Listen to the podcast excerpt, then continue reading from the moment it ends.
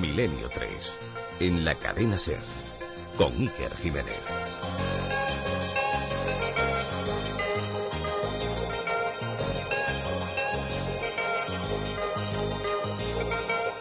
El programa que van ustedes a escuchar es la repetición de uno ya emitido. Gracias por su atención.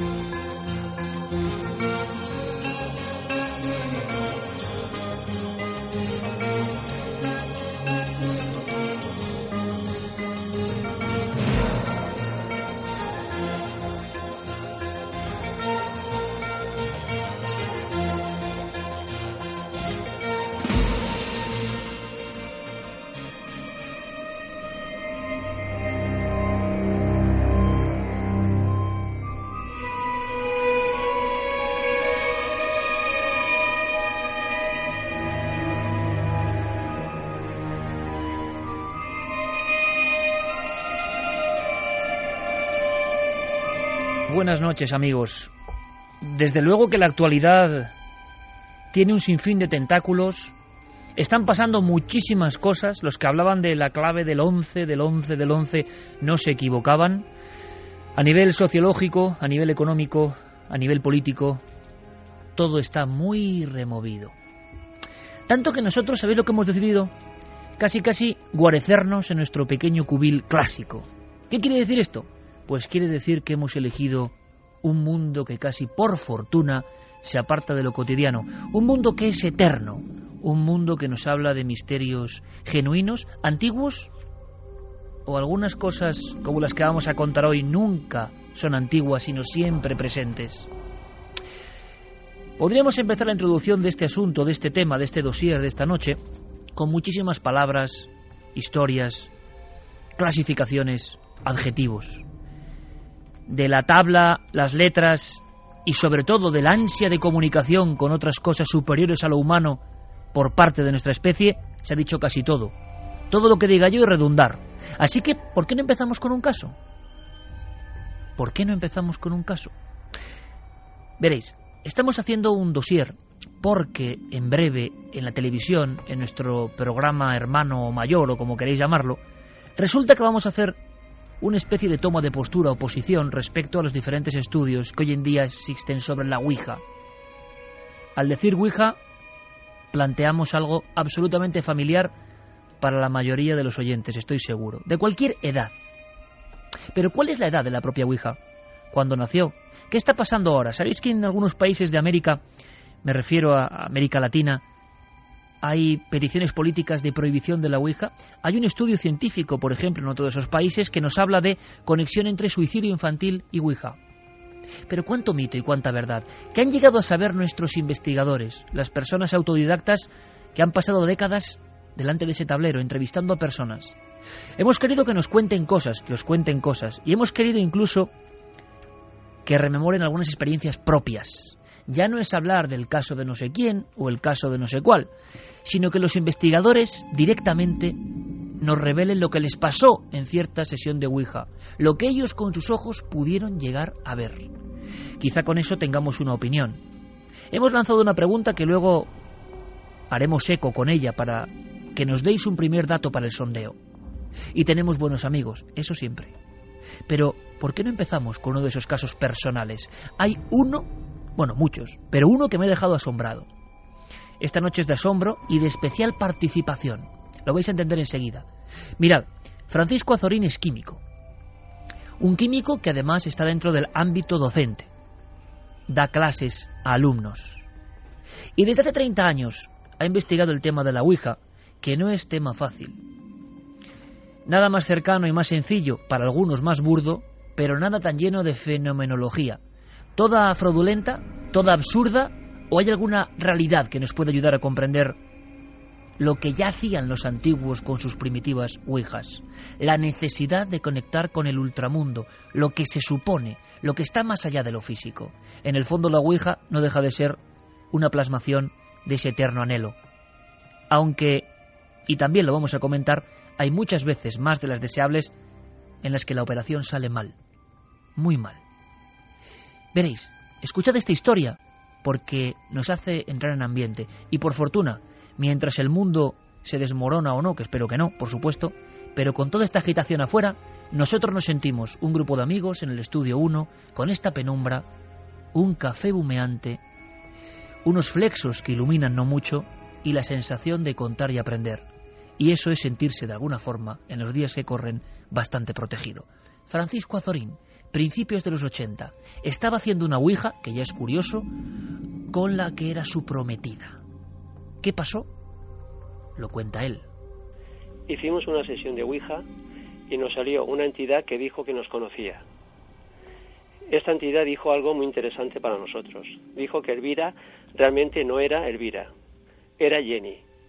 Cuando le preguntamos que quién era Jenny, nos dijo que Jenny era María Eugenia. Entonces yo miré a mi novia en esa época y vi que se estaba poniendo roja, amarilla, verde y de todos los colores. ¿Qué es lo que pasaba? Pues que Elvira justamente es melliza de otra hermana suya que justamente le pusieron el nombre de María Eugenia. Claro, había una, una posibilidad, la posibilidad de que la muerta realmente, porque luego su hermana gemela a los pocos días murió, que la muerta hubiera sido Elvira y no María Eugenia, que María Eugenia viviera.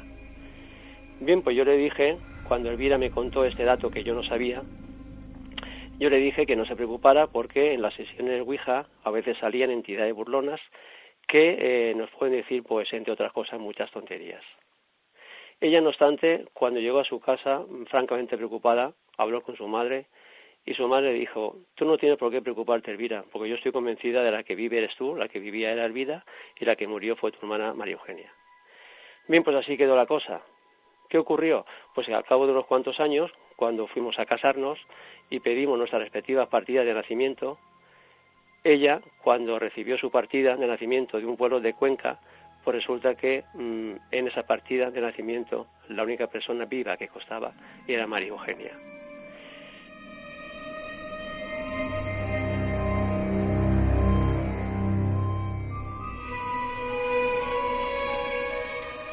Santiago Vázquez, amigo, a veces la Ouija tiene estas sorpresas.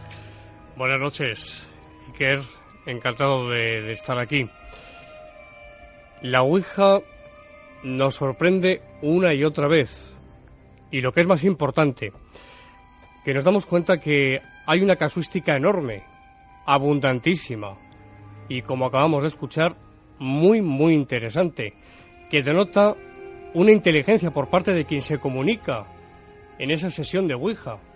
En este caso, Santiago, Totalmente. tú que llevas muchísimos años investigando este asunto y que eres de sobra conocido para nuestros oyentes, eh, divulgando eh, e investigando sobre todos los ámbitos de la parapsicología, hablamos de un químico, de un profesor, que desde luego después de una experiencia así, no me extraña, dedica o gira su vida y aparte de las fórmulas químicas y la tabla de elementos y mil cosas, piensa que en esa tabla hay algo.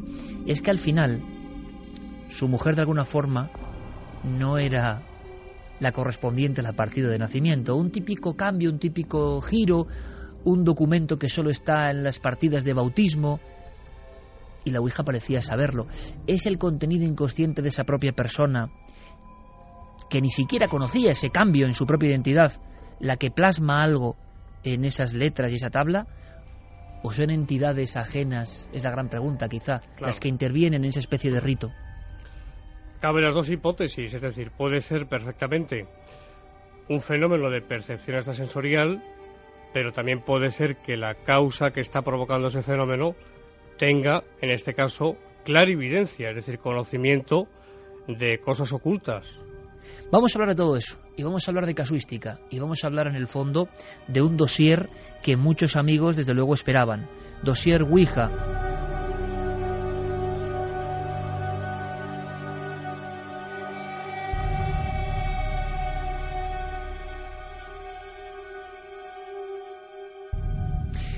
Y cuando uno mmm, bucea en documentos, se encuentra historias estremecedoras. En España son pocos los investigadores que han divulgado, plasmado, como has hecho tú, o Francisco Azorín u otros, sobre casuística concreta que nos permita llegar a sí. otras conclusiones. Pero fijaos, ha habido profesores universitarios como Edmund Gruss en Estados Unidos que han dedicado parte de su vida, pero de una forma febril, ¿eh? A denunciar el peligro que hay detrás de estas historias y recortaba, recopilaba e investigaba noticias como esta. 27 de diciembre 1933. New York Times.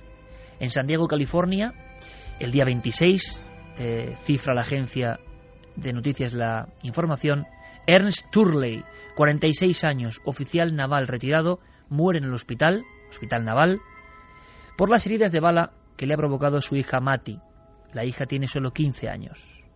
Hubo un testimonio en la Corte de Arizona, Corte Juvenil destinada a este tipo de casos, año 33, repito, y informa de que la tabla Ouija fue la que le confesó directamente que asesinara a su padre para que su madre cumpliese su sueño de casarse con un joven vaquero de la zona.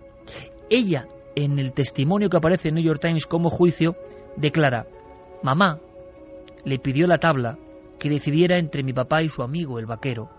Como de costumbre, al principio, la tabla se movió alrededor sin significado. De repente deletreó que yo tenía que asesinar a mi padre. Fue terrible. Me estremecí. Mamá le preguntó a la tabla si el disparo sería certero y respondió que sí. Le preguntamos qué se debería usar en el asesinato y dijo, respondió la tabla, que una escopeta. Traté de asesinar a mi padre al día siguiente, pero no pude. Me puse nerviosa.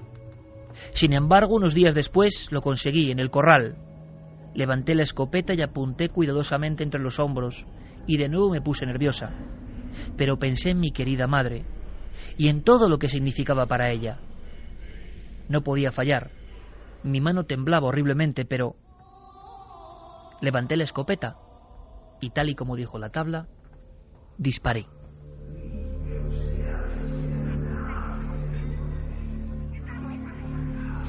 Desde luego que si la Ouija es peligrosa o no, será motivo de datos.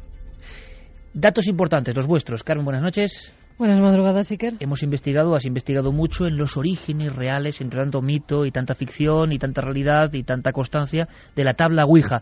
Pero hemos lanzado una pregunta que creo que es clave y hemos hecho hasta, si me permitís, una pequeña porra o apuesta múltiple en el equipo. Eh, una pregunta clave, fundamental hoy en día. ¿Has practicado la Ouija? Creo que muchos de los que estamos aquí hemos perdido porque creemos que casi todos en la adolescencia hemos practicado la Ouija, ¿verdad? Pues no, el 67,5% frente a un sí que ha votado el 32,5%. Santiago Camacho, ¿te sorprende? Sí no, me sorprende porque pensaba que iba a salir el resultado más o menos al contrario. Pero luego pensando... Yo como poco, la verdad. Pero luego pensando que tampoco es que seamos una muestra específicamente representativa de lo que es la sociedad.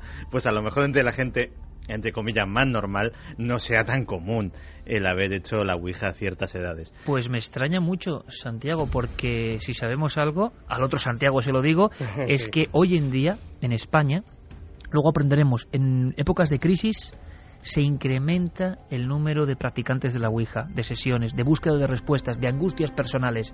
Pero si algo hemos sabido en los últimos años, y seguramente esté ocurriendo ahora, en algún lugar, en alguna cosa, ahora, en algún sitio, un grupo de personas incluso de gran nivel cultural, se juntan en torno a un tablero y a un vaso o a una planchette buscando respuestas. Eh, científicos y personas con la mente bien amueblada y nada dados al misticismo, que sin embargo sí que practican esto. Cierto, esto es algo desconocido, pero hay que decirlo, y llevas toda la razón. Es decir, que las prácticas espiritistas, si nos remontamos atrás en el tiempo, han estado integradas por grandes y eminentes hombres de ciencia.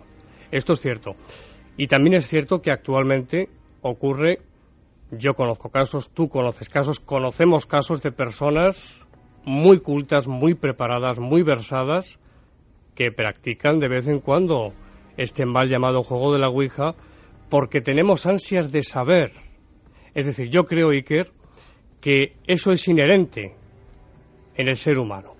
Es decir, las ganas de conocer lo que puede haber, como hipótesis, claro está, lo que puede haber después de la muerte, qué nos espera, qué hay ahí, sinceramente apasiona y despierta este interés. Pero claro, tenemos la otra cara de la moneda.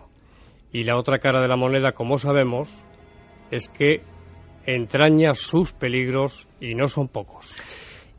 Además, con la Ouija hay eh, una cosa que con respecto a otro tipo de fenómenos, otro tipo de prácticas, no podemos saber y con la Ouija sí.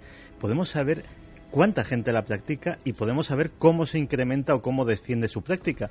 Porque al ser eh, un juego, un tablero que es eh, marca registrada de una determinada firma juguetera, cuyas ventas están perfectamente cuantificadas, sabemos, por ejemplo, que ahora mismo, sobre todo desde el 2001 a esta parte en Estados Unidos, estamos viviendo una de las épocas doradas de la Ouija en ese país. Épocas que coinciden siempre con los momentos en los que hay, sobre todo, una guerra. Las guerras en Estados Unidos, todas, la primera, la segunda, la guerra del Golfo, Vietnam y ahora eh, las guerras de Afganistán e Irak, han disparado, han eh, disparado porcentualmente de una manera muy significativa las ventas de este tablero. o periodos de crisis, crisis económicas, los cracks, también en los cracks económicos las ventas de Ouija se dispararon precisamente para preguntar qué se tenía que hacer, dónde se tenía que invertir y dónde no. Pues teniendo esto claro, primero, por supuesto, vías de contacto para que nuestros amigos nos envíen su casuística, si es posible su propia casuística, su experiencia personal, agradable o desagradable con este tablero. Pues hacemos una cosa más, con Noel Calero en los mandos de la nave de los misterios sonoros, con Carlos Largo que luego nos va a traer un par de casos para quedarnos mudos de verdad, ¿eh? con otro profesor en la provincia de Sevilla. Qué importante y qué símil, ¿no? Con Francisco Azorín, otro profesor, José Luis Hermida, que trabaja con los jóvenes, que recibe sus casos, que está al cabo de la calle lo que está pasando ahora mismo. Y algunos son dignos de una película, una película, por desgracia, de terror. Nos lo va a contar en unos minutos. Vamos a hacer una cosa importante.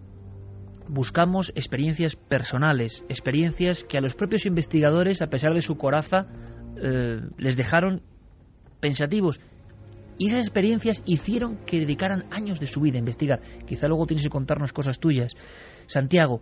Y ahora enseguida, y ahora enseguida vamos, si es posible, hagamos una especie de teletipo de recuerdo para tener todos los datos de qué demonios, para algunos, o ángeles, no lo sé, es esto. ¿Cuándo surge de verdad esto? Porque se ha dicho mucho y a veces mucho equivocado.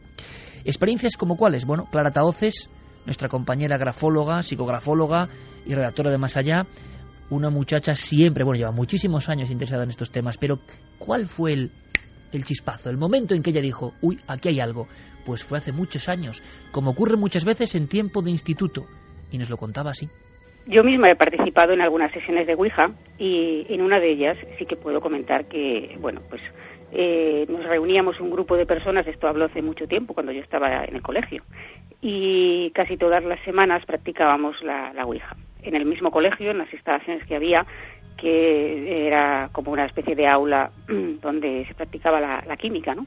pero en determinado momento, en una de las sesiones que fue un poco detonante de que se dejaran de practicar porque la gente se asustó, eh, ocurrió que en un momento determinado la luz se encendió sola y yo puedo asegurar que el interruptor no estaba al alcance de ninguno de los presentes, sino que estaba pues en la pared, nosotros estábamos sentados en una mesa eh, y bueno, pues se encendió sola y en ese momento eh, alguien tuvo la ocurrencia de decir que si estás aquí, lo que sea, manifiéstate, ¿no? Y bueno, lo que ocurrió fue que la puerta se abrió sola. La puerta era una puerta como de estas del, de los del oeste, ¿no? Que se abren, digamos, mm, pues eh, como si fuera tú pegas un empujón y la puerta se abre, ¿no? Pero lo curioso no fue que la puerta se abrió desde fuera hacia adentro, es decir, como si alguien que estuviera afuera la empujara, sino que se abrió desde dentro hacia afuera, es decir, delante de todos nosotros, la puerta hizo un movimiento contrario al que si hubiera estado alguien detrás de esa puerta podría haber hecho. Y sin embargo lo hizo, ¿no? Esto, pues claro, se asustó todo un mundo muchísimo y salió corriendo. A veces parecen anécdotas, sustos infantiles, pero condicionan toda una vida, incluso en los investigadores, en las personas que luego han pasado años intentando saber qué. Hagamos historia, historia de este tablero e incluso mucho antes de ser un tablero. Sí, que es mucho antes porque se utilizaba ya en Egipto una piedra que al parecer tenía varios símbolos alrededor, era circular y em, mediante una especie de anillo también de piedra que era colgado de, un hilo, ese anillo se iba moviendo por encima de los símbolos y parece que esa tabla mm, en este caso de roca, pues iba dando esos mensajes. Después, en el 540 a.C., Pitágoras también la utilizó. Decían que era una muy grande. Se ponía en el suelo los diferentes símbolos y eh, esa especie de tabla con ruedas, así la describen en algunos textos, acudía hacia esos símbolos y Pitágoras los interpretaba como mensajes del futuro, incluso diciendo quién serían los próximos gobernantes. Después, en la época romana, ocurría lo mismo que en Egipto, lo que pasa que en este caso, en vez de poner un círculo de piedra, lo que utilizaban era una jarra de vidrio llena de agua, se colgaba de nuevo una especie de anillo de un hilo, se iba diciendo el alfabeto y cuando ese anillo daba con el vidrio, era la letra elegida por ese, mm, esa forma de interpretar los mensajes que venían del más allá. Los chinos también utilizaron algo parecido con la piedra y en África se utilizaba la tabla de frotar, así lo llamaban, de nuevos símbolos que se iban moviendo con una especie de señalador que iba dando e interpretando los mensajes. O sea, que esa especie de arquetipo de una tabla o de un elemento plano con signos aparece ahí desde el principio del tiempo. Pero, ¿y la tabla tabla? Es decir, hay muchas historias, leyendas negras, además, inclusive, sobre ese objeto que Santi ha comentado que está patentado por cierta marca de juguetes. Parece que hay una historia incluso de muertes internas, como no podía ser de otra forma, ¿no? Como si el malfario, de alguna manera, acompañase a la Ouija desde siempre. Pues sí, en principio tenemos que hablar de la planchette. Las planchettes eran una especie de corazón, así tenían la forma, eh, dos de las patas que tenían eran patas normales y justo, mira, tenemos ahí... Tenemos una aquí. Una parecida que hemos traído esta noche. Y justo en ese agujerito que hay en medio, lo que sería en la punta del corazón, metían un lápiz y en ese lápiz iban dibujando las diferentes letras que los supuestos espíritus iban dando.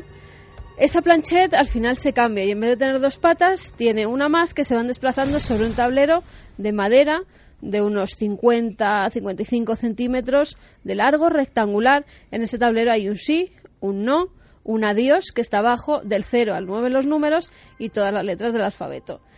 Y ese indicador se iba moviendo diciendo las letras y así escribiendo los mensajes. En 1890, Elijah Bond es la primera persona que registra la patente, un 28 de mayo, y además le pone el nombre de Ouija, o tabla egipcia de la suerte. Tabla egipcia de la suerte es el primer nombre. Sí. La compañía Kernat Novelty la convierte en una marca registrada y la empieza a comercializar.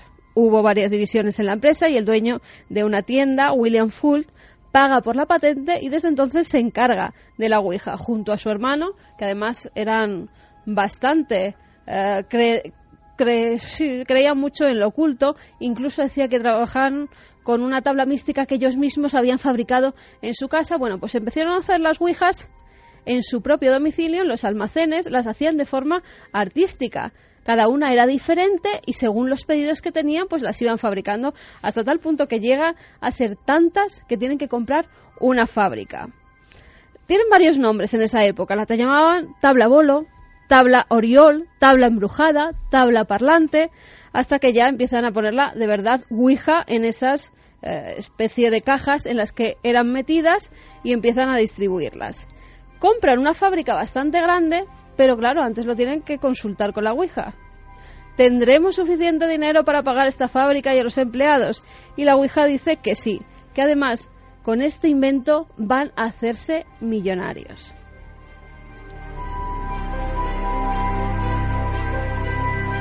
Así durante 20 años, cada vez es mayor el negocio y William Full decide ampliarlo. William se vuelve muy rico, tiene problemas incluso con su hermano, llegan a juicio Iker porque querían quedarse todos con la empresa. Uno dice que es él el que la compró, el hermano dice que él había invertido muchísimo dinero y hay como una especie de maldición entre medias, aparte del juicio de los dos hermanos, una familia que se enfrenta, que se rompe.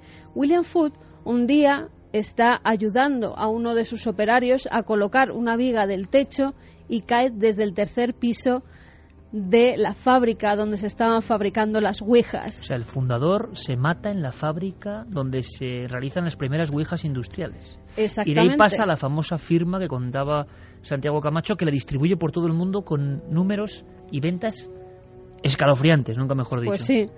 Eh, fíjate, William Food muere en 1927 y pocos años después se hacen cargo sus hijos y pocos años después es cuando Parker la compra y entonces ya la convierte en un verdadero juego que se distribuye a nivel mundial y llega a vender más que el Monopoly. vende 2,3 millones de Ouijas en el primer año. O sea, no se lo creían. Y todo ello también precisamente por lo que decía Santi de las guerras. La gente empezó a consultar durante la guerra con sus familiares que habían muerto en el frente. Es entonces cuando la Ouija se convierte en un juego, entre comillas, porque llegan hasta los tribunales superiores en Estados Unidos, Iker, porque no se sabía si era tratada como un juego o si se podía tratar como un elemento espiritista. Si era un juego, tenían que pagar impuestos y el tribunal decide que sí, que se tiene que considerar un juego y se puede distribuir como tal. Un juego peligroso, al parecer, que vendió, ahí está el dato, creo que es absolutamente significativo y comprensible para todos, vendió más que el Monopoly. Has llegado a pasar, tenemos un dossier extenso y con lleno, lleno de datos, de informaciones.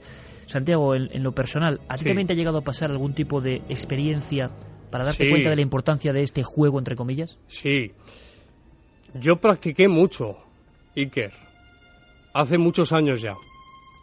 Hablamos de hace aproximadamente 22 años, 21 años. Y recuerdo una sesión que se me quedó marcada y grabada. Éramos seis personas en torno a una mesa redonda. Había un maestro de ceremonias, mayor que nosotros, el máster se movía a una velocidad vertiginosa en círculo y él fue diciendo a cada uno, quita la mano, al otro, quita el dedo, al tercero, quita el dedo. Me quedé yo solo, con mi dedo índice posado sobre ese máster, y cuando él me dijo, quítalo tú también, ante mi asombro Iker,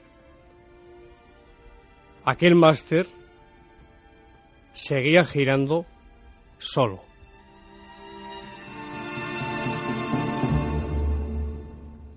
¿Y qué siente el que va a ser futuro investigador en ese instante que solo puede analizarse desde la perspectiva de lo absolutamente privado? Asombro, perplejidad. No das crédito a lo, que, a lo que estás viendo. ¿Cómo es posible que ese máster, esa plancheta se esté moviendo en círculo a esa velocidad, sola. Sin dar ningún mensaje, Santi, directamente. En, esta ocasión no. Simplemente giraba, giraba en torno a ese tablero. Y además a una velocidad vertiginosa. Ahora mismo hay una división entre los investigadores y contaremos muchas cosas. Eh, de inmediato vienen las noticias, pero, Santiago, sí. ahora mismo, por ejemplo, en Paraguay eh, hay ministros y concejales que quieren prohibir la Ouija. Ha habido un caso de suicidios de niños o jóvenes. Tres casos, sí. Tres casos. Ahora luego lo comentamos. En Perú ha habido un estudio sobre eh, psicología, psiquiatría, tendencia al suicidio y la Ouija. Con un sí o un no, como si fuese una consulta de Ouija, es un juego muy peligroso. Sí, es un juego no peligroso, peligrosísimo. Peligrosísimo. Vamos a contar muchas cosas, muchas vivencias personales. Y ese sondeo continúa. ¿Variará el nivel de la balanza de los votos? ¿Qué nos contaron nuestros amigos? Nuestros amigos investigadores que han pasado de, de eso, de analizadores y divulgadores de un fenómeno, a vivir ellos cosas. Pocos instrumentos como la Ouija para generar no sé bien qué, pero que lo han vivido personas honestas. Por lo tanto, merece toda nuestra atención. Dosier sobre lo más oscuro de la Ouija, porque nos interesan además esos casos que, porque a veces hay evidencias de ellos, tuvieron graves problemas. Ahora las noticias del misterio en la SER.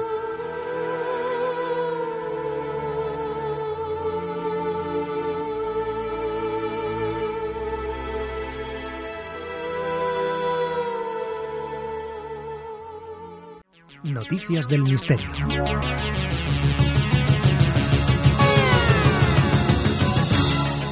Comenzamos las noticias del misterio revelando un enigma, el del magnetismo de la Luna. Cuando los astronautas del Apolo trajeron a la Tierra muestras de rocas lunares, los científicos que las analizaron se sorprendieron al ver que algunas de ellas eran magnéticas. Alberto Jiménez, director del Observatorio El Castillo de Borovia, en Soria, nos habla de esas rocas. Eh, las rocas, estas rocas tenían un norte magnético y un polo sur, es decir, la Luna tenía un pequeño campo magnético. Pero ¿por qué eran magnéticas estas rocas lunares? Bueno, eh, se midió el campo magnético de la Luna en cuatro alunizajes del Apolo, Apolo 12, la 15 y la 16, y además estos experimentos indicaron pues, variaciones en, el campo magnético de la Luna. Ahora se han publicado en la revista Nature dos teorías que podrían explicar este misterio. Por una parte, la científica Christina Dwyer propuso que en lugar de estar alimentado por el calor como en la Tierra, el campo magnético de la Luna podría haber estado dirigido por la agitación física de su núcleo líquido. Hay un segundo estudio. Lo que plantean estos investigadores es que los impactos de grandes rocas espaciales al estrellarse contra la Luna han cambiado su velocidad de rotación, provocando el movimiento diferencial entre el manto y el núcleo. Y viajamos hasta Perú, donde se ha descubierto a un jerarca guerrero moche. Los restos pertenecen a un joven de unos 25 años que habría vivido hace 1400 en el complejo Huacarrajada, en Sipán. El cuerpo fue hallado con una máscara de oro, una corona, dos orejeras, dos narigueras y una porra. José Manuel Novoa de Explora Films, que se encuentra excavando en la zona, nos habla de esta tumba y de los anteriores descubrimientos. esa tumba 15 y esa tumba 16 que se acaban de descubrir pueden ser acompañantes del gran señor que puede estar un poco más al oeste, en la propia pirámide, eh, pueden ser acompañantes, o sea, quiere decir que puede ser parte, no tumbas independientes, sino parte de la gran tumba que está por descubrirse, que sería el primer eh, gobernante, el fundador de la dinastía Zipán. Y en Alburquerque hay verdadero pánico por unos ataques de aves gigantes que se llevan produciendo desde hace varios meses. Los vecinos creen que se trata de búhos gigantes que han atacado tanto a perros como a personas.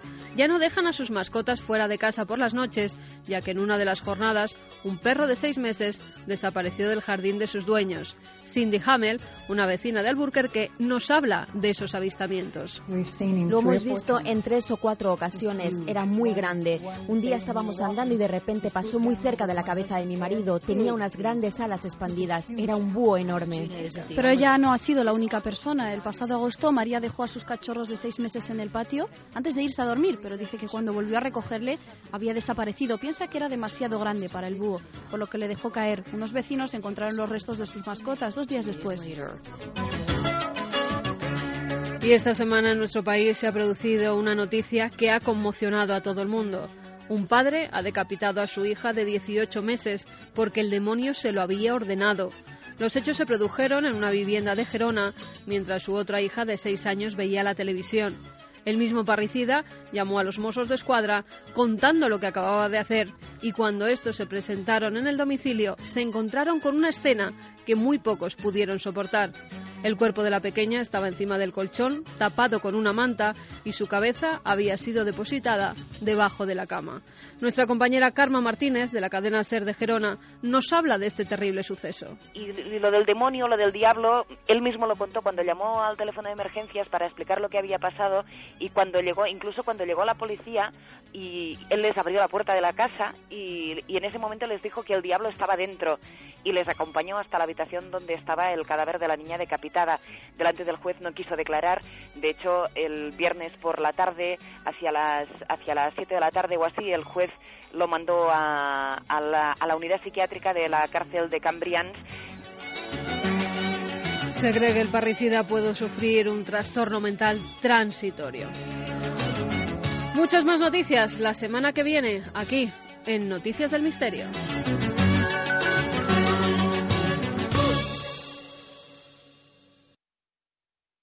Oye, ¿de dónde has sacado esto? Lo he encontrado. ¿Dónde? En el armario. ¿Has estado jugando con él? Sí. ¿Cómo se juega? Te enseñaré.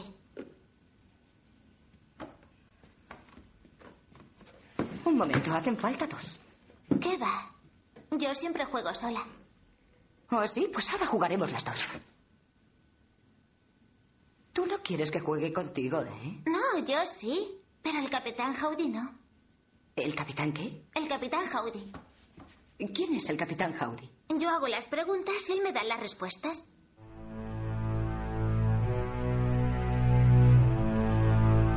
Milenio 3 en la cadena Ser. ¿Queréis hacer este dossier con nosotros? Dossier sobre los aspectos más oscuros del más célebre juego, mal llamado juego de la Ouija.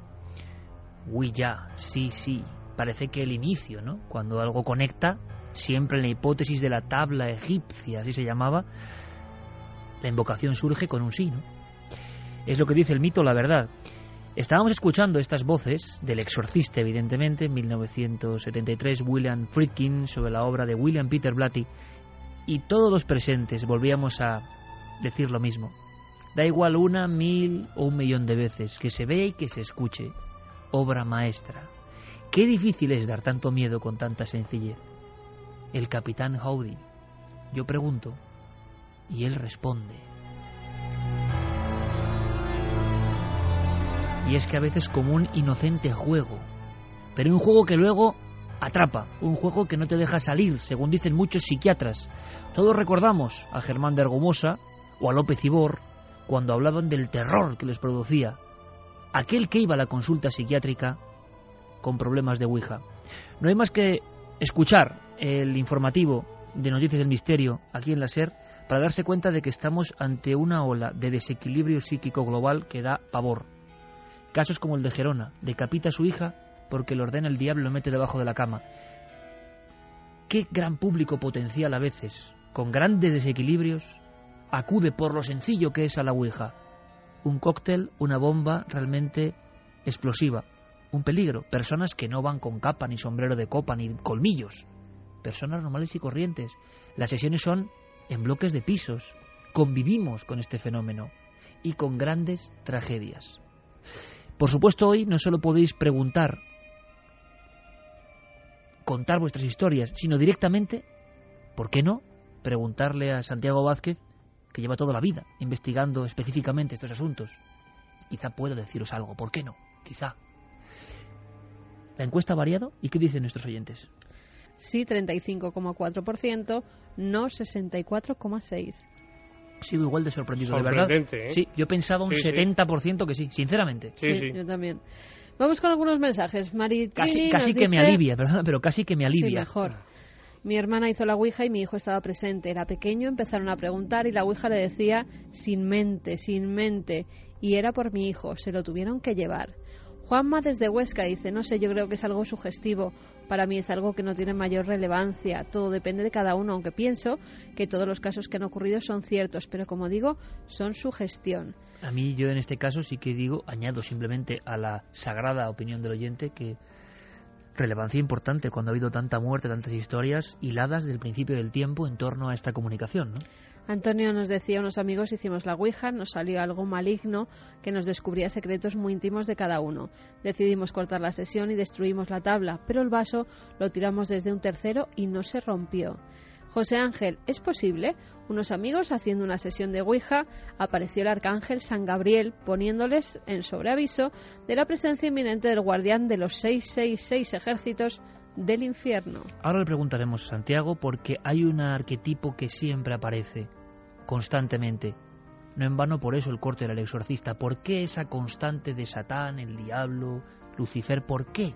Es un miedo que tenemos dentro y se refleja ahí. ¿Por qué? Ahora lo comentamos. Antonio López desde Granada dice que es psicólogo de profesión, que no cree en la Ouija ni en el más allá, que jamás ha hecho el juego de la Ouija, que no le tiene ningún miedo, pero que no lo practicaré jamás, por lo que sí, por lo que sí que le tengo es respeto a la Ouija y sí mucho miedo a nuestra mente. Pongo un ejemplo, una colega mía que se dedica a adicciones no tóxicas tiene ahora mismo en terapia a un padre de familia ejemplar. Jamás ha ido a un bingo, jamás ha gastado dinero en lotería, jamás ha dejado de atender a su familia, hasta que hace un par de años un amigo le regaló un cupón de la ONCE y le tocaron 30.000 euros. A partir de ahí, en vez de ir su vida mejor, ha sido un infierno. Empezó a comprar lotería de forma compulsiva, llegó a gastarse más de 5.000 euros en la lotería de Navidad del año pasado, su mujer le ha encontrado boletos de quinielas por más de 1.000 euros, está metido en todas las webs de apuestas por Internet, hasta el punto que los 30.000 euros que le tocaron en el sorteo han desaparecido y están teniendo problemas de dinero para pagar ahora su hipoteca. Mi pregunta es, ¿qué pasa si en una mente inmadura que se pone a jugar a la Ouija casualmente se cumplen sus predicciones? Por si acaso, yo recomiendo no jugar a estas cosas e insisto, no creo en ello, pero sí le tengo mucho respeto a la mente humana. In- dice. Interesantísimo lo que dice. Yo creo que no es cuestión de creencia, sino de casuística y fenomenología. O sea, eso ocurre, no hay que creer en los casos, ocurren. La interpretación en naturaleza ya no lo sé, pero Santiago, traslado esa pregunta. Sí. ¿Qué pasa cuando Sí. encima las intercomunicaciones parece que son positivas o, o cumplen, ¿no? Lo que dicen, En- eh, empieza el enganche. La causa busca nuestra perdición en un porcentaje muy alto. ¿Has dicho nuestra perdición? Sí, sí, sí, sí, sí, sí. Sí, sí. Sí. Y no solamente perdición. Busca en muchísimos casos, alto porcentaje, busca nuestra muerte. No estoy exagerando, ¿eh? Pero es curioso, Santiago. Yo te conozco hace muchos años, tú lo sabes. Sí. Hace mucho. muchos años. Y tú has tenido una... Pero nos pasa a todos en nuestro ámbito. Santi se habrá vuelto más o menos conspiranoico. Yo me he vuelto más o menos amante de lo sagrado, en este caso más. Y tú, sin embargo, has ido hacia la evidencia, digamos, o la sensación de que tienes... Uno va cumpliendo sus roles, ¿no? Sí. Tienes que advertir, hay Sí. como algo que te dice que tienes que advertir de esto, que era un elemento más en las guías de la Ouija, es una fenomenología más. No, hay un peligro real. Y uno se siente impelido a contarlo. Con esas palabras tan duras. Hubiera sido un gran psicólogo, ¿eh? Hubiera sido un gran psicólogo porque efectivamente, en estos micrófonos tan grandes de la cadena SER, de tu programa, me das la oportunidad para dirigirme a cientos de miles de amigos oyentes que están ahí escuchando el programa. Y yo, después de mi experiencia personal, por un lado, y por otro, mi conocimiento de casuística, no puedo guardar para mí estas cosas. Tengo que decirlo. Amigos, tengan mucho cuidado, por favor, con esto de la Ouija. Y no es ni muchísimo menos reiterarnos, ni muchísimo menos. Es que decía, no solamente busca la causa paranormal que actúa en la Ouija a nuestra perdición, es que busca nuestra muerte. Busca que nos quitemos de en medio, busca el suicidio. Aquí tenemos casos que si tenemos tiempo contaremos. Busca el suicidio de la persona, matar a la persona. Pero en teoría lo que se busca es contactar con los seres queridos. con los Entonces, ¿qué pasa ahí? Claro. Fallecidos y normalmente las preguntas van dirigidas a esos seres y a saber que están en un plano más allá y que están bien. Claro, entonces, ¿cuándo se produce el- afectarte a ti. ¿Cuándo ocurre el cortocircuito? Yo recuerdo unas palabras del profesor. Y él decía, y yo comparto esta, esta hipótesis, que aquellos seres, teológicamente hablando, aquellos seres que están ya en la mano de Dios, no pueden volver. Es decir, sabemos que en la Ouija hay suplantación de identidad. Esto ocurre. Alguien que se hace pasar por alguien. Exactamente. Es decir, es que hay casos, aquí tengo bastantes casos, de sesiones de espiritismo, sesiones de Ouija, donde se manifiesta supuestamente el marido fallecido, la esposa fallecida, el abuelo fallecido. Las primeras sesiones, pero conforme va pasando el tiempo, esa causa se va tornando agresiva, violenta, insultante y cambia por completo. Esto, no hay que perderlo de vista, esto es muy importante. Es decir, la causa, a priori, desde el principio, no se va a mostrar hostil. Lo que intenta es atrapar, esto es psicología del fenómeno, sencillamente. Intenta atrapar al sujeto. Un engañador. Exactamente. Incluso dando detalles auténticos, ciertos, fehacientes de la vida de esas personas. Porque tienen clarividencia, tienen conocimiento de futuro, por otra parte.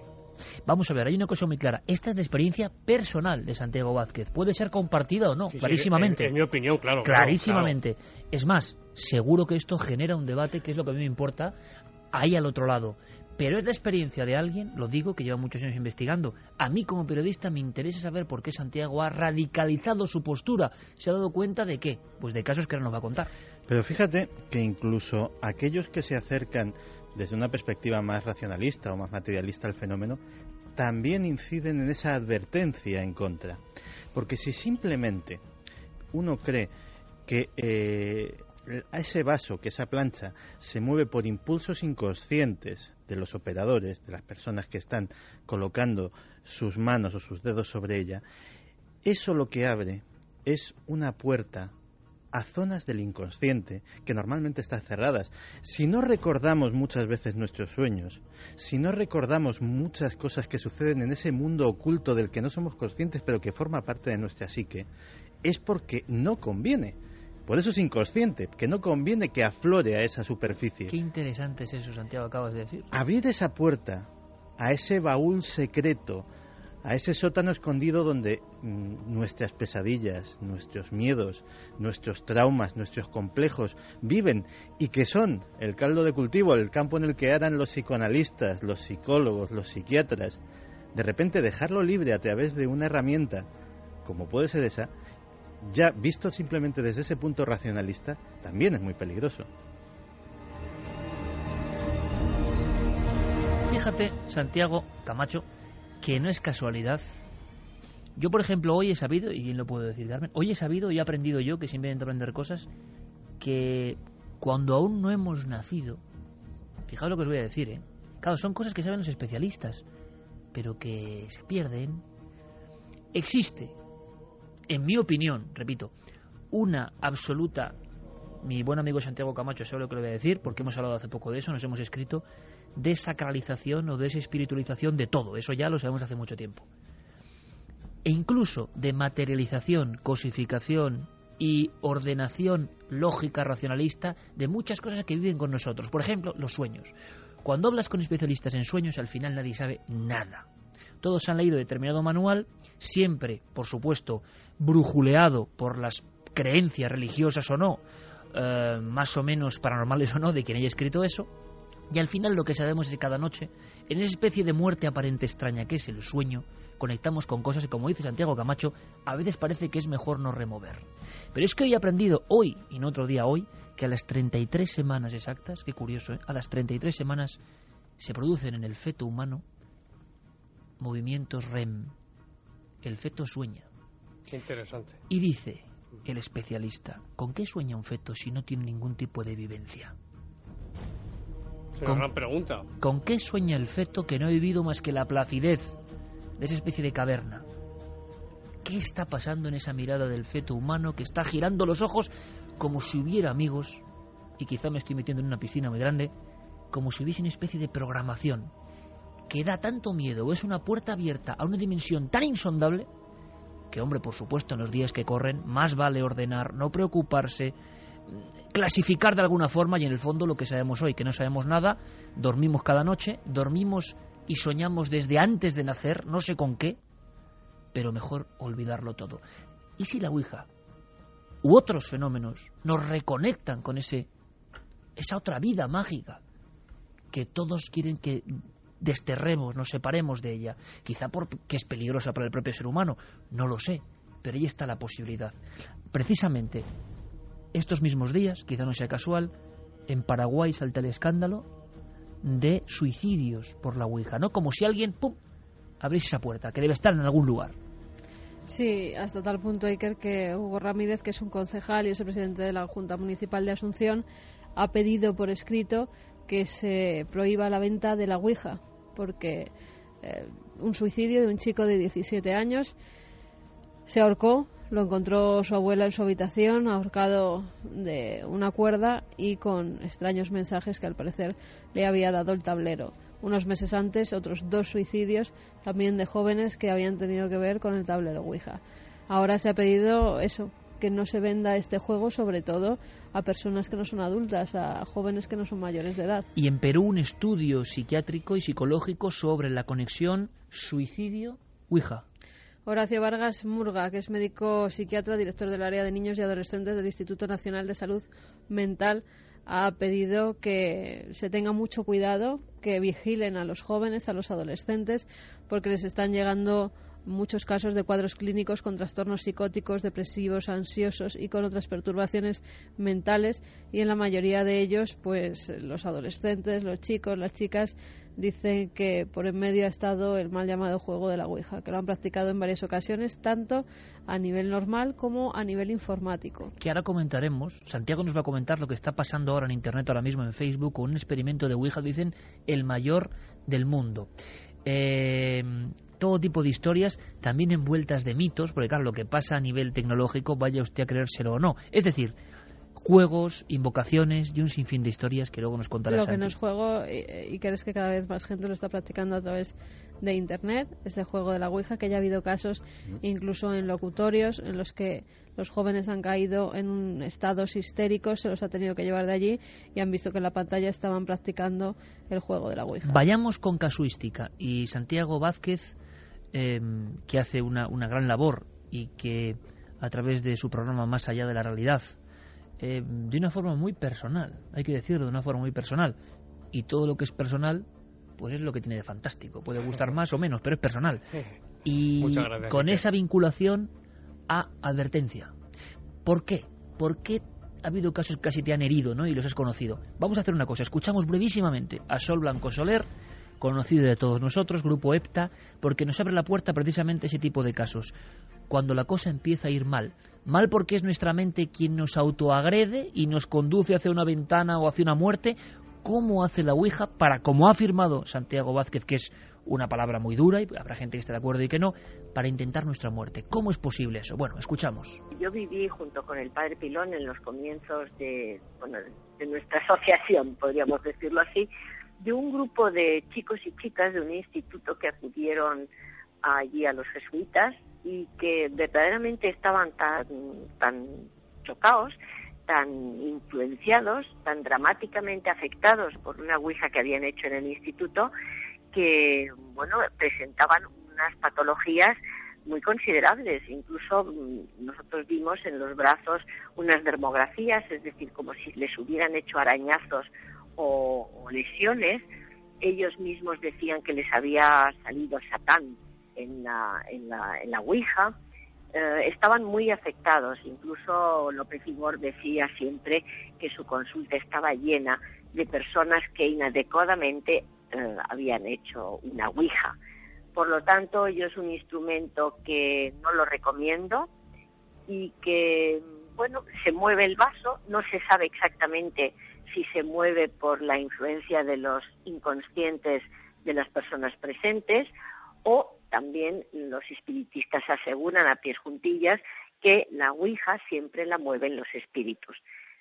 Te digo esto porque al no saber exactamente cómo se produce ese fenómeno, siempre puede llegar a ser un arma de doble filo.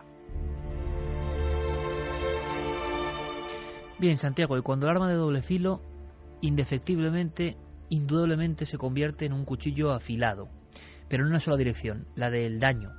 ¿Has conocido casos, decías, en España y recientes de esto que nos llega, por ejemplo, de América y que yo sé que parte de la audiencia dice, bueno, América, claro, tantos miles de kilómetros, a veces equivocadamente piensan creencias más ancestrales y no hace falta más de conocer bien América Latina, por ejemplo, para saber que, que hay cosas calcadas o gemelas a las nuestras. No, y no solo eso, no hace falta más que hablar con psicólogos y psiquiatras de este país y ver cómo las consultas están llenas de gente que está practicando que el fenómeno es igual. la Ouija. ¿Qué pasa, eh, Santiago? ¿Qué casos eh, podrías eh, comentarnos como que, que, te dejaron pues precisamente pues para esa labor que comentábamos antes de advertencia? Bueno, antes, antes de, de contar estos dos casos, sí quiero decir, Iker, que ocasionalmente es posible que nuestros seres queridos puedan aparecer, pero muy puntualmente. Esta es mi visión personal. Es una conclusión final. El caso de María, voy a llamarla María aunque no se llama así, pero para preservar su, identidad. María comienza a hacer la Ouija frecuentemente. Después de varias sesiones de Ouija, comienza a recibir mensajes, mensajes telepáticos. Este es un dato importante, mensajes telepáticos. Ella me decía, acudían a mi mente, contenidos mentales, órdenes. Pues bien, mensajes telepáticos de alguien que la cita en la Ouija, que le dice que haga la Ouija. María empieza a contactar diariamente, diariamente, con una entidad que en principio dice haber muerto. Era un hombre. Tiempo después empiezan las amenazas. Si no acudía diariamente a hacerla, le decía acabaría con ella y es cuando le dice que está hablando con Satanás. Yo decía antes que la causa al principio se muestra amable y luego se torna muy negativa y muy agresiva.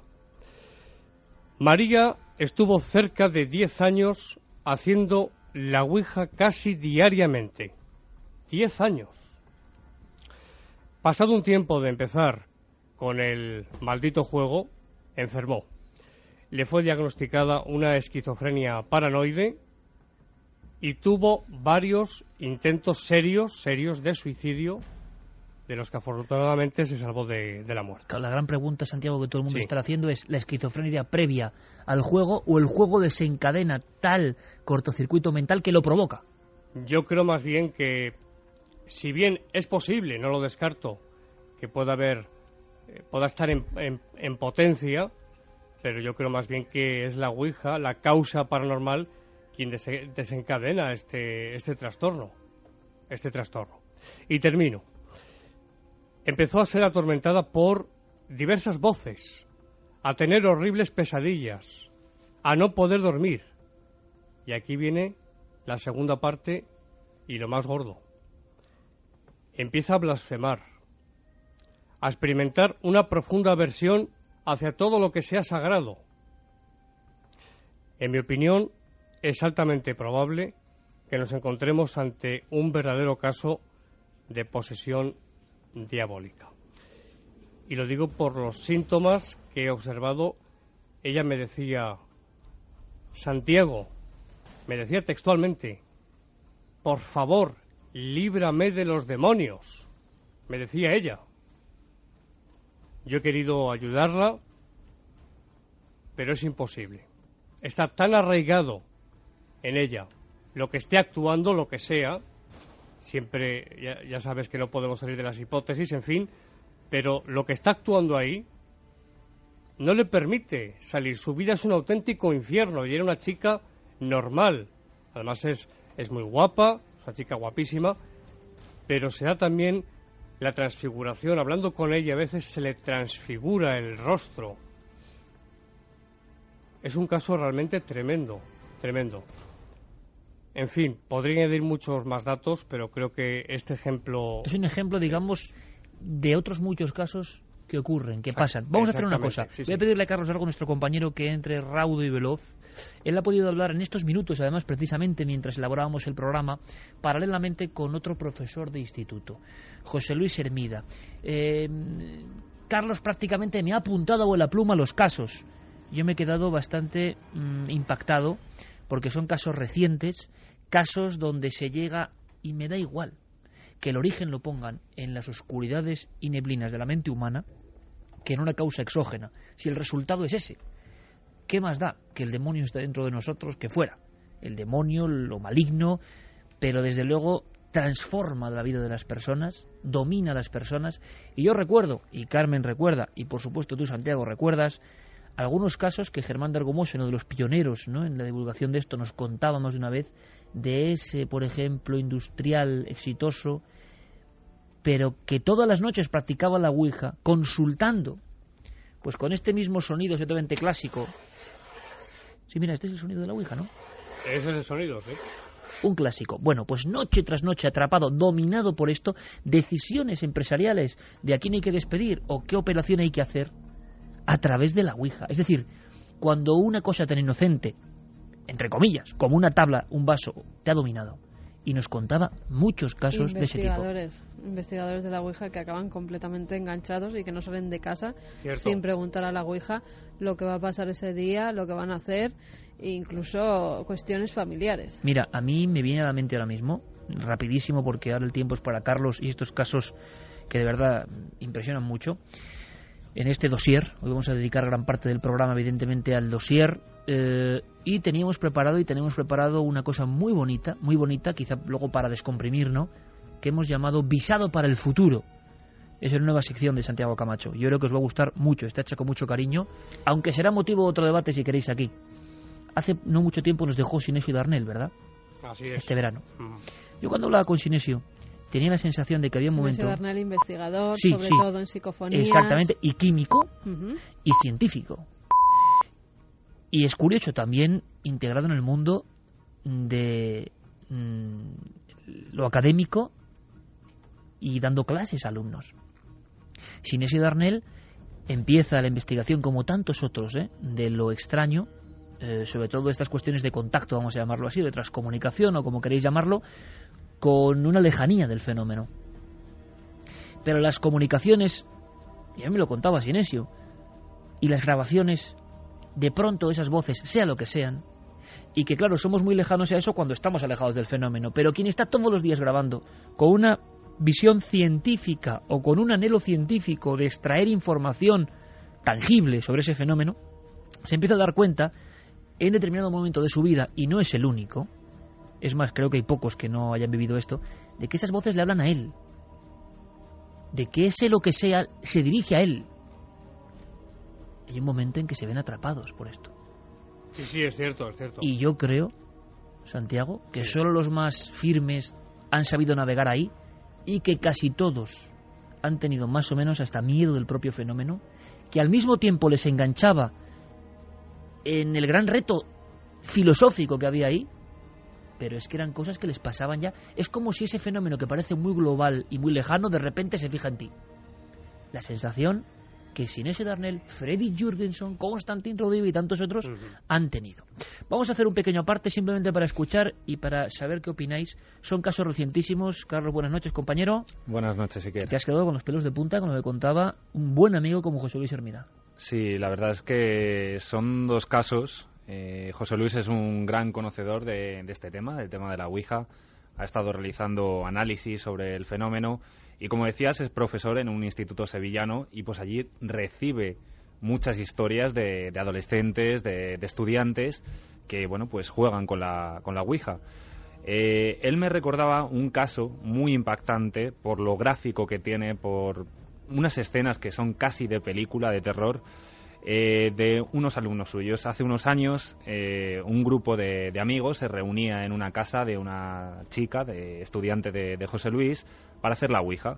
En principio, pues eran sesiones tal y como nos decía nuestro amigo, pues normales. Eh, bueno, lo habéis comentado, aparecían personajes históricos y que hacían referencia, pues que tenían relación con alguno de los estudiantes.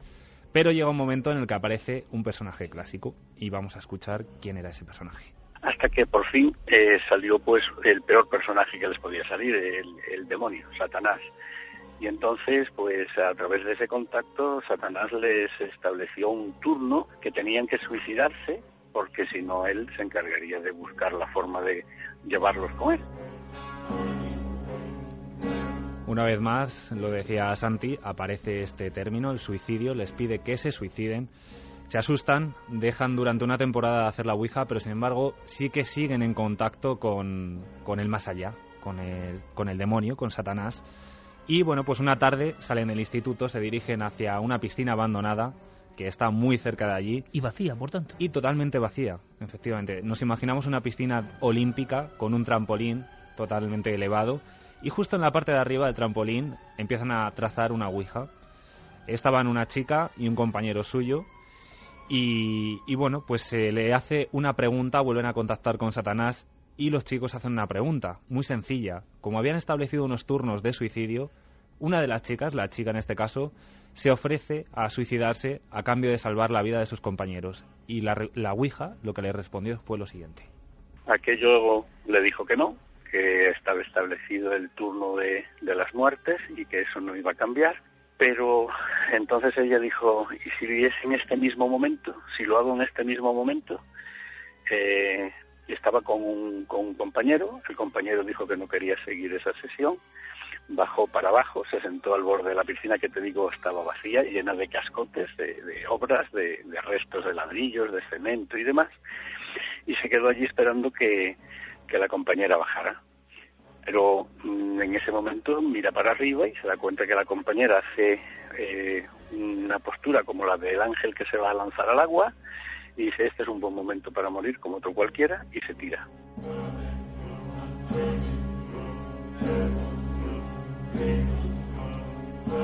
Es terrible la escena, terrible imaginarse cómo esa chica decide lanzarse a una piscina vacía completamente y llena de escombros. Como es normal, el compañero pensó que había muerto al instante, pero tuvo suerte. La chica cayó sobre un neumático, eh, rebotó, se hizo unas cuantas magulladuras, eh, se rompió una pierna, la mandíbula también. También un elemento más, tuvo suerte que dos ATS estaban cerca jugando eh, un partido de frontón, les atienden y bueno, pues la terminan llevando al hospital. Pero es que aquí no acaba la cosa. En el hospital acaban sucediendo fenómenos más extraños. Visitas muy raras, personas que dicen que son mm, familiares y no lo son, personas que dicen que pertenecen a determinados círculos y no pertenecen, personas que se hacen pasar incluso, me contaron, por, por personas que tienen que ver con la religión, sacerdotes y demás, que tampoco lo eran, eh, todo con el, con el afán de acercarse a ella de alguna manera.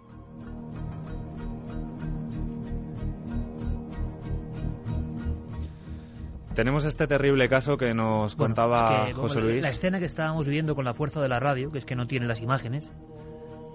Yo estaba pensando, yo no sé si queréis opinar algo, ambos Santis, Carmen. Yo no sé qué hay aquí. Hay personas que pueden, como esbozando una sonrisa de suficiencia, bueno, son cosas de la mente. Jolín, y no saben ni de qué es la mente, ni por qué la mente hace eso, y no saben nada de nada. Aunque sea la mente, que me da igual, y no deja de ser igual de extraño que algo exógeno para mí, llegar a ese nivel de iconografía, de hacer esas cosas, que una chica haga eso, pues la mente tiene laberintos que dan mucho miedo. Es que la mente tiene laberintos que dan mucho miedo. Y cuando encima lo proyectan en una tabla que te da mensajes, que muchas veces son los mensajes que tú propiamente te está transmitiendo, pues suceden estas cosas. Lo que ocurre es y estos suicidios, lo que no sabemos es por qué, qué parte de la mente te lleva a hacer eso, qué parte de la mente lleva a un padre a cortar la cabeza de su hija en nombre del demonio. Lo que ocurre, Igual. Mm, no es cuestión de, pero lo que ocurre es que la gente cuando dice es la mente, se creen que saben lo que dicen. Esa es mi opinión. es decir, lo que no saben es que... No, que es la mente, directamente, ni por qué hace eso. Es la mente y con eso hacen como carpetazo lo extraño, cuando lo extraño también está ahí. ¿no? Sí, lo peor además es que, eh, fíjate que cuando eh, teníamos esa reunión informal, mucho antes del programa, cuando estábamos preparándolo, eh, claro, todos recordábamos experiencias de muy jóvenes. Y realmente es que cuando eres muy joven, eh, todos lo hemos vivido en cierta medida. Te crees inmortal, te crees invulnerable, tienes una osadía que en muchas ocasiones pues se muestra en la temeridad al volante, en la temeridad eh, con los vehículos, en la temeridad en las salidas nocturnas, en la temeridad en los deportes de riesgo. Y esto, que también es muy propio de ciertas edades, también es una temeridad. Y como todas las temeridades que he citado anteriormente, también se puede pagar muy cara. Santi, tu opinión sobre lo que hemos escuchado. Yo nunca había escuchado a nivel gráfico una historia así, ¿eh? me parece tremenda. Una observación, y es que hay que darse cuenta o percatarse de, de algo, y es que lo que se manifieste, lo que sea, la causa que sea, incide muy frecuentemente en dos puntos. Asesinar a una persona o a varias, o en matarse a uno mismo. ¿Y hay alguna cuestión filosófica quizá o tú has llegado a algún tipo de, de duda existencial o de por qué porque parece muy violento esto. Qué sentido tiene no que tú juegues a algo bueno puede ser la propia mente no una, sensación autodestructiva que muchas personas llevan o llevamos todos sin saberlo ahí en la recámara ¿no? yo creo Iker fíjate yo creo que no es algo inmanente. No creo que no creo que la ouija ponga en marcha unos mecanismos desconocidos en la mente del sujeto, porque también hay fenómenos paralelos, pero bueno, de eso hablaremos otro día. No, no, hay una causa que es ajena, es ajena a la persona y que incide, lógicamente, desde un punto de vista afectivo, emocional, mental, espiritual, para que realice las peores obras que un ser humano pueda realizar matar a una persona y matarse a sí mismo.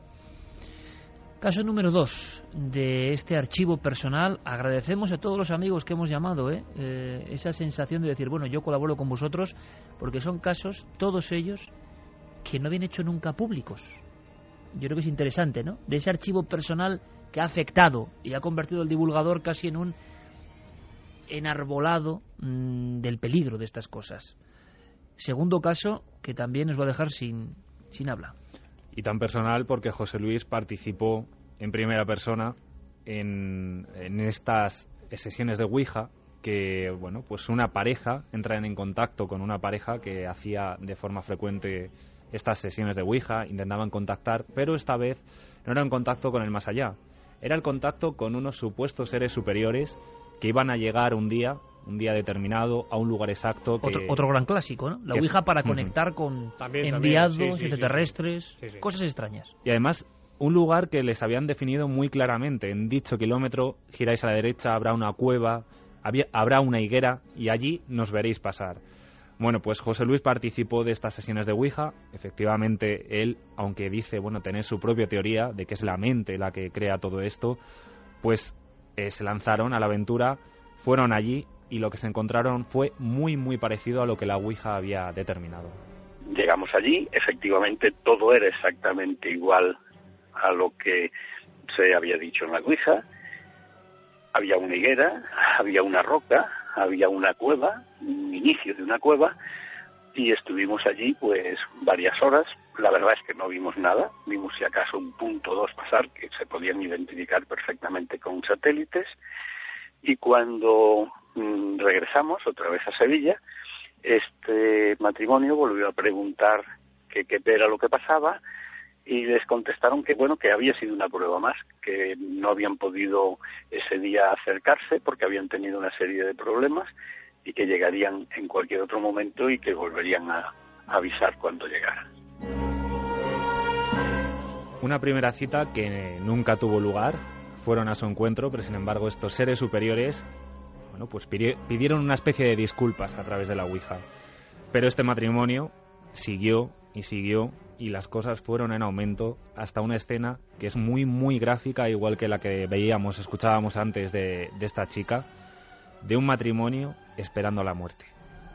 Sí, sí, sí, sí, hubo un momento que, que ellos estaban convencidos de que esa noche iban a morir porque la Ouija les había dicho que la gran prueba para reunirse con esas entidades superiores que se comunicaban con ellos a través de la Ouija era, era la muerte. Y entonces la aceptaron y salieron a la calle para no quedarse en su casa, salieron a la calle a pasear esperando que en cualquier momento se produjera ese suceso. Afortunadamente no se produjo y cuando volvieron a casa la pregunta obvia a la Ouija, ¿y por qué no? Esta era la gran prueba. No hablamos de personas particularmente enloquecidas o con atuendos extraños, hablamos de un matrimonio normal por las calles de. Sevilla. y que llegan a llegar a su propia llevar a su propia hija con familiares temiendo de que ellos iban a morir. convencidos de lo que el tablero les decía. Y una vez más es curioso, da igual la carcasa o la careta o lo que se manifieste ahí, siempre en la privacidad de las personas que acuden a este juego o no juego. Eso en un momento dado parece que les pide un sacrificio. Cierto, cierto. Voy a contar muy brevemente porque es breve el caso de Silvia Iker. Es un caso que yo conocí y que terminó trágicamente. Todo empieza con, con un desamor. Silvia entra en un estado de autoabandono. Se abandona por completo, entra en un estado realmente lamentable. Y empieza a llenar sus terribles horas practicando a solas la Ouija. Y aquí viene el problema. En ella, en la Ouija, se manifiestan unos seres que se autodenominan los guardianes. Así se identificaban ellos, los guardianes. ¿Quiénes eran? Estos le dicen insistentemente que no le merece la pena vivir y que se reúna con ellos. Se suicidó. Voy a omitir la forma en que lo hizo. Casuística que existe, que está ahí, que hemos conocido incluso en libros de corte ufológico, muchas personas que han entregado su vida. Hubo un caso muy famoso de un niño mexicano en el 77 que fue portada de todos los periódicos, que llega a tener la frialdad de dejar el mensaje de Ouija escrito en un lado del papel, del pequeño folio infantil cuadriculado, y por el otro lado una carta a su mamá, porque unos seres de X planeta le estaban comentando que debía arrojarse por la ventana en su piso 18, si no me Mm. equivoco, en México. En este libro también Edmond Grus cuenta el caso de dos niñas de 13 y 14 años en Zurich, en Suiza, que pues estaban la verdad que obsesionadas con la Ouija. En cierto momento, esa Ouija les da un mensaje, les dice que tendrán una vida bastante dramática y que no llegarán a los 18 años. Ellas tenían 13 y 14.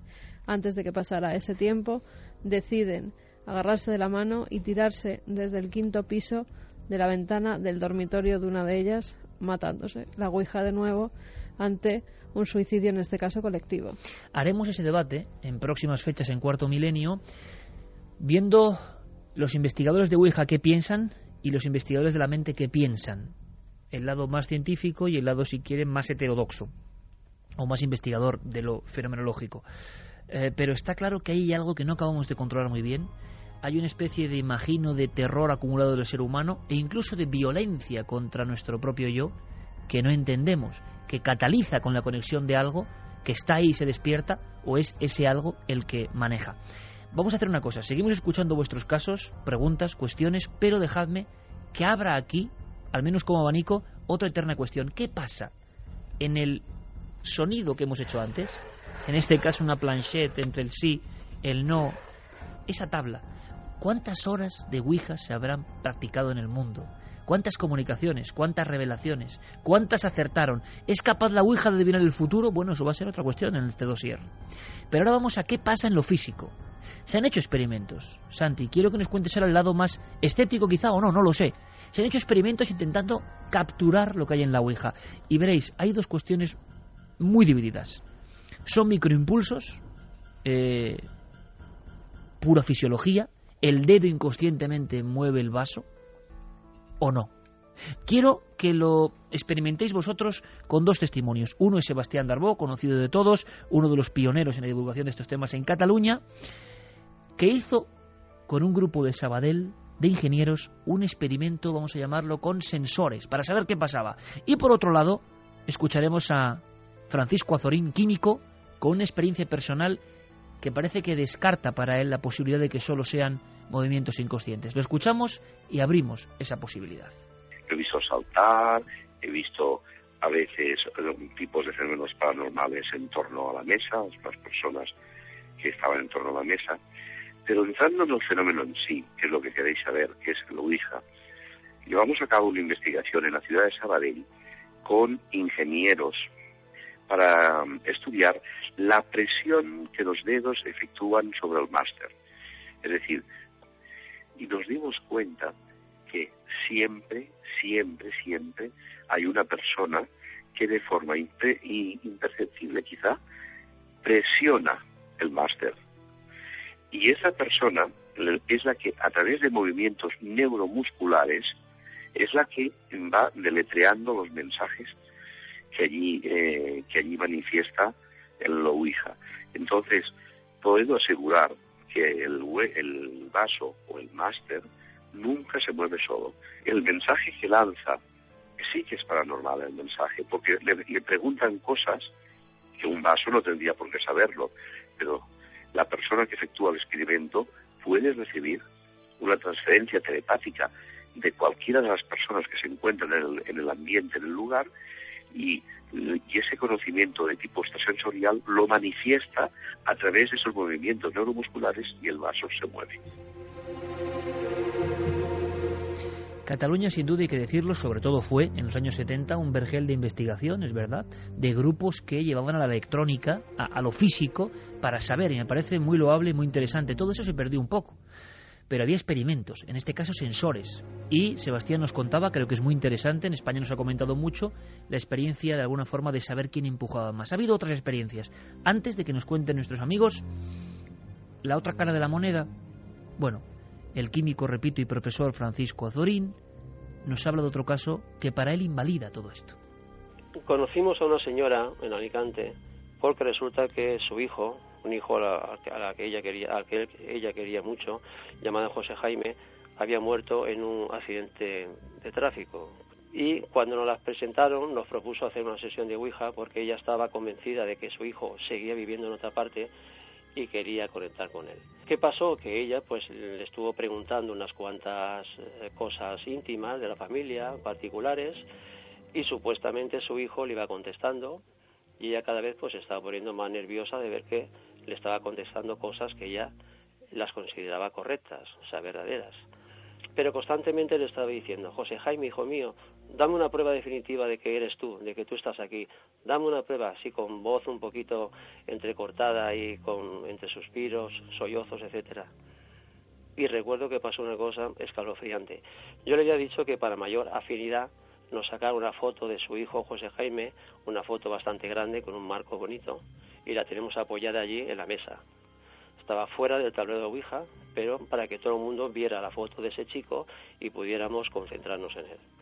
Pues bien, lo que pasó es que hubo un cierto momento en que se hizo un silencio increíble y el vasito, cuando nadie no lo podíamos esperar, se desplazó por el aire y se estrelló contra la foto de José Jaime, del hijo de la señora esta. Se cayó el cuadro, no se rompió el cristal, pero prácticamente el, se quedó un poquito desencajado el marco. Bueno, esto mm, he sacado a colación este, este caso para terminar diciendo lo siguiente. Esa teoría que existe de que el vaso se mueve mediante microimpulsos, bien de la medium o de alguno de los, de los participantes, no siempre es así. Hay veces que el vaso se mueve con tal velocidad lineal, con tal velocidad angular a veces, dando vueltas, que los dedos y la mano pierden contacto con el vaso. Ahí no puede haber microimpulsos de nadie. Dossier sobre el lado oscuro de la Ouija, el más popular juego de contacto y que, como nos ha contado hoy Carmen, viene desde muy atrás en el tiempo, desde varios milenios antes que los señores artesanos y jugueteros americanos lo convirtiesen en el icono tan popular, tan conocido hoy. Decías, Santiago, escuchando a Francisco Azorini, estoy completamente de acuerdo. Sí, sí, estoy de acuerdo. Completamente. Yo no creo que sean microimpulsos. No creo que sean...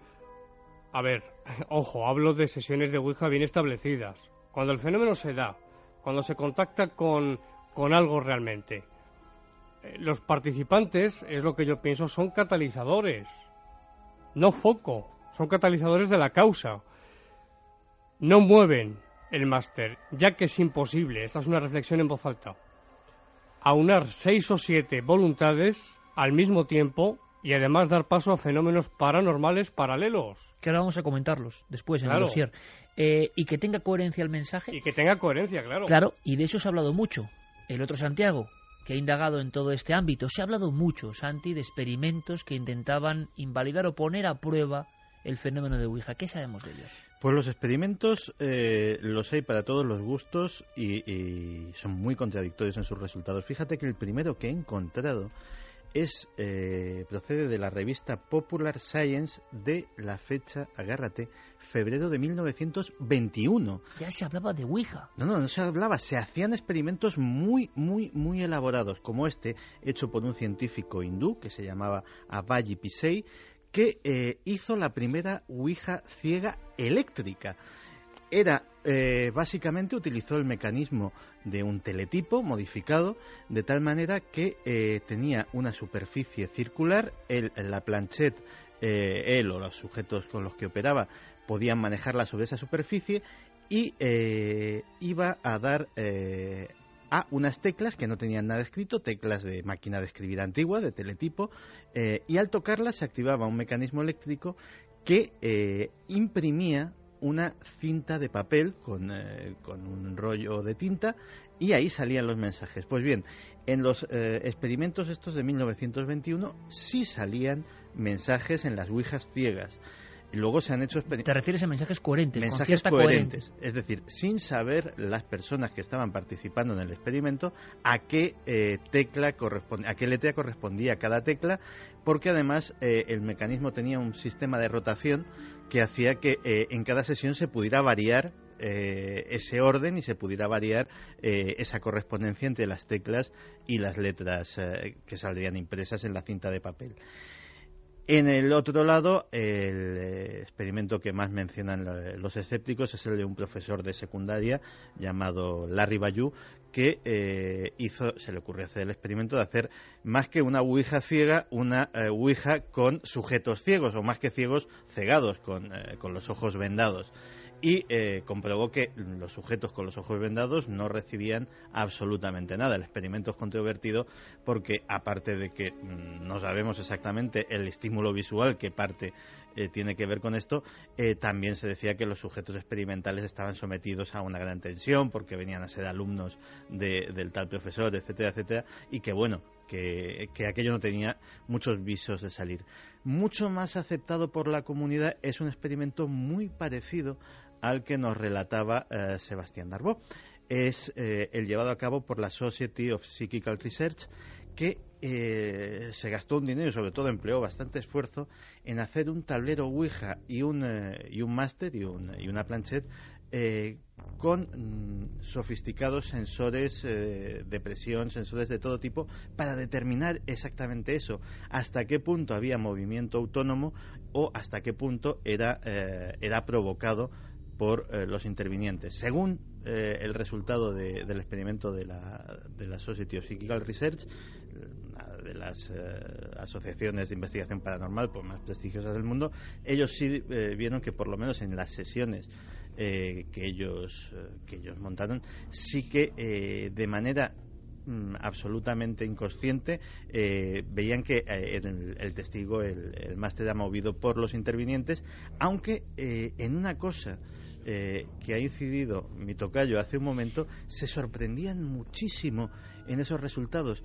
Y era la tremenda coordinación que personas que no estaban evidentemente de acuerdo, que no, se, que no tenían nada que ver, eh, pues parece ser que ellos, eh, la precisión de sus sensores podía determinar quién hacía qué. Y es que no lo hacía uno, lo hacían todos, pero de una forma coordinados como el más preciso de los valetes. esos cerebros parece que habían hecho una especie de, ¿eh? de reunión mm. inconsciente y conectaban. Hay quien dice que, que, claro, si uno se ciega, no acaba la última parte del proceso. Es decir, y repito, esto es una fase previa al gran debate, gran dossier que queremos llevar a la televisión con el aspecto ya allí científico y que nos argumenten lo que tengan que comentarnos. Hoy simplemente es una exposición casuística de cómo está el fenómeno ahora mismo.